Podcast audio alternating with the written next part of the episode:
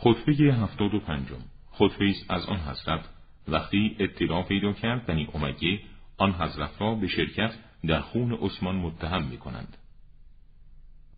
آیا علم بنی امیه درباره من آنان را از متهم ساختن من باز نمی دارد؟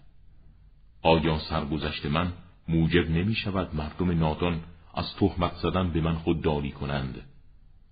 البته پندی که خدا به آنان داده از زبان من بلیختر و رساتر است منم خسم احتجاج کننده بر آن مردم منحرف که از دین خارج شدند و با کسانی که بیعت شکستند و در دین به تردید افتادند خصومت میورزم همه امثال بر کتاب خداوندی عرضه می شود و بندگان به آنچه در سینه هایشان بروز می کند مجازات و یا پاداش داده می شوند.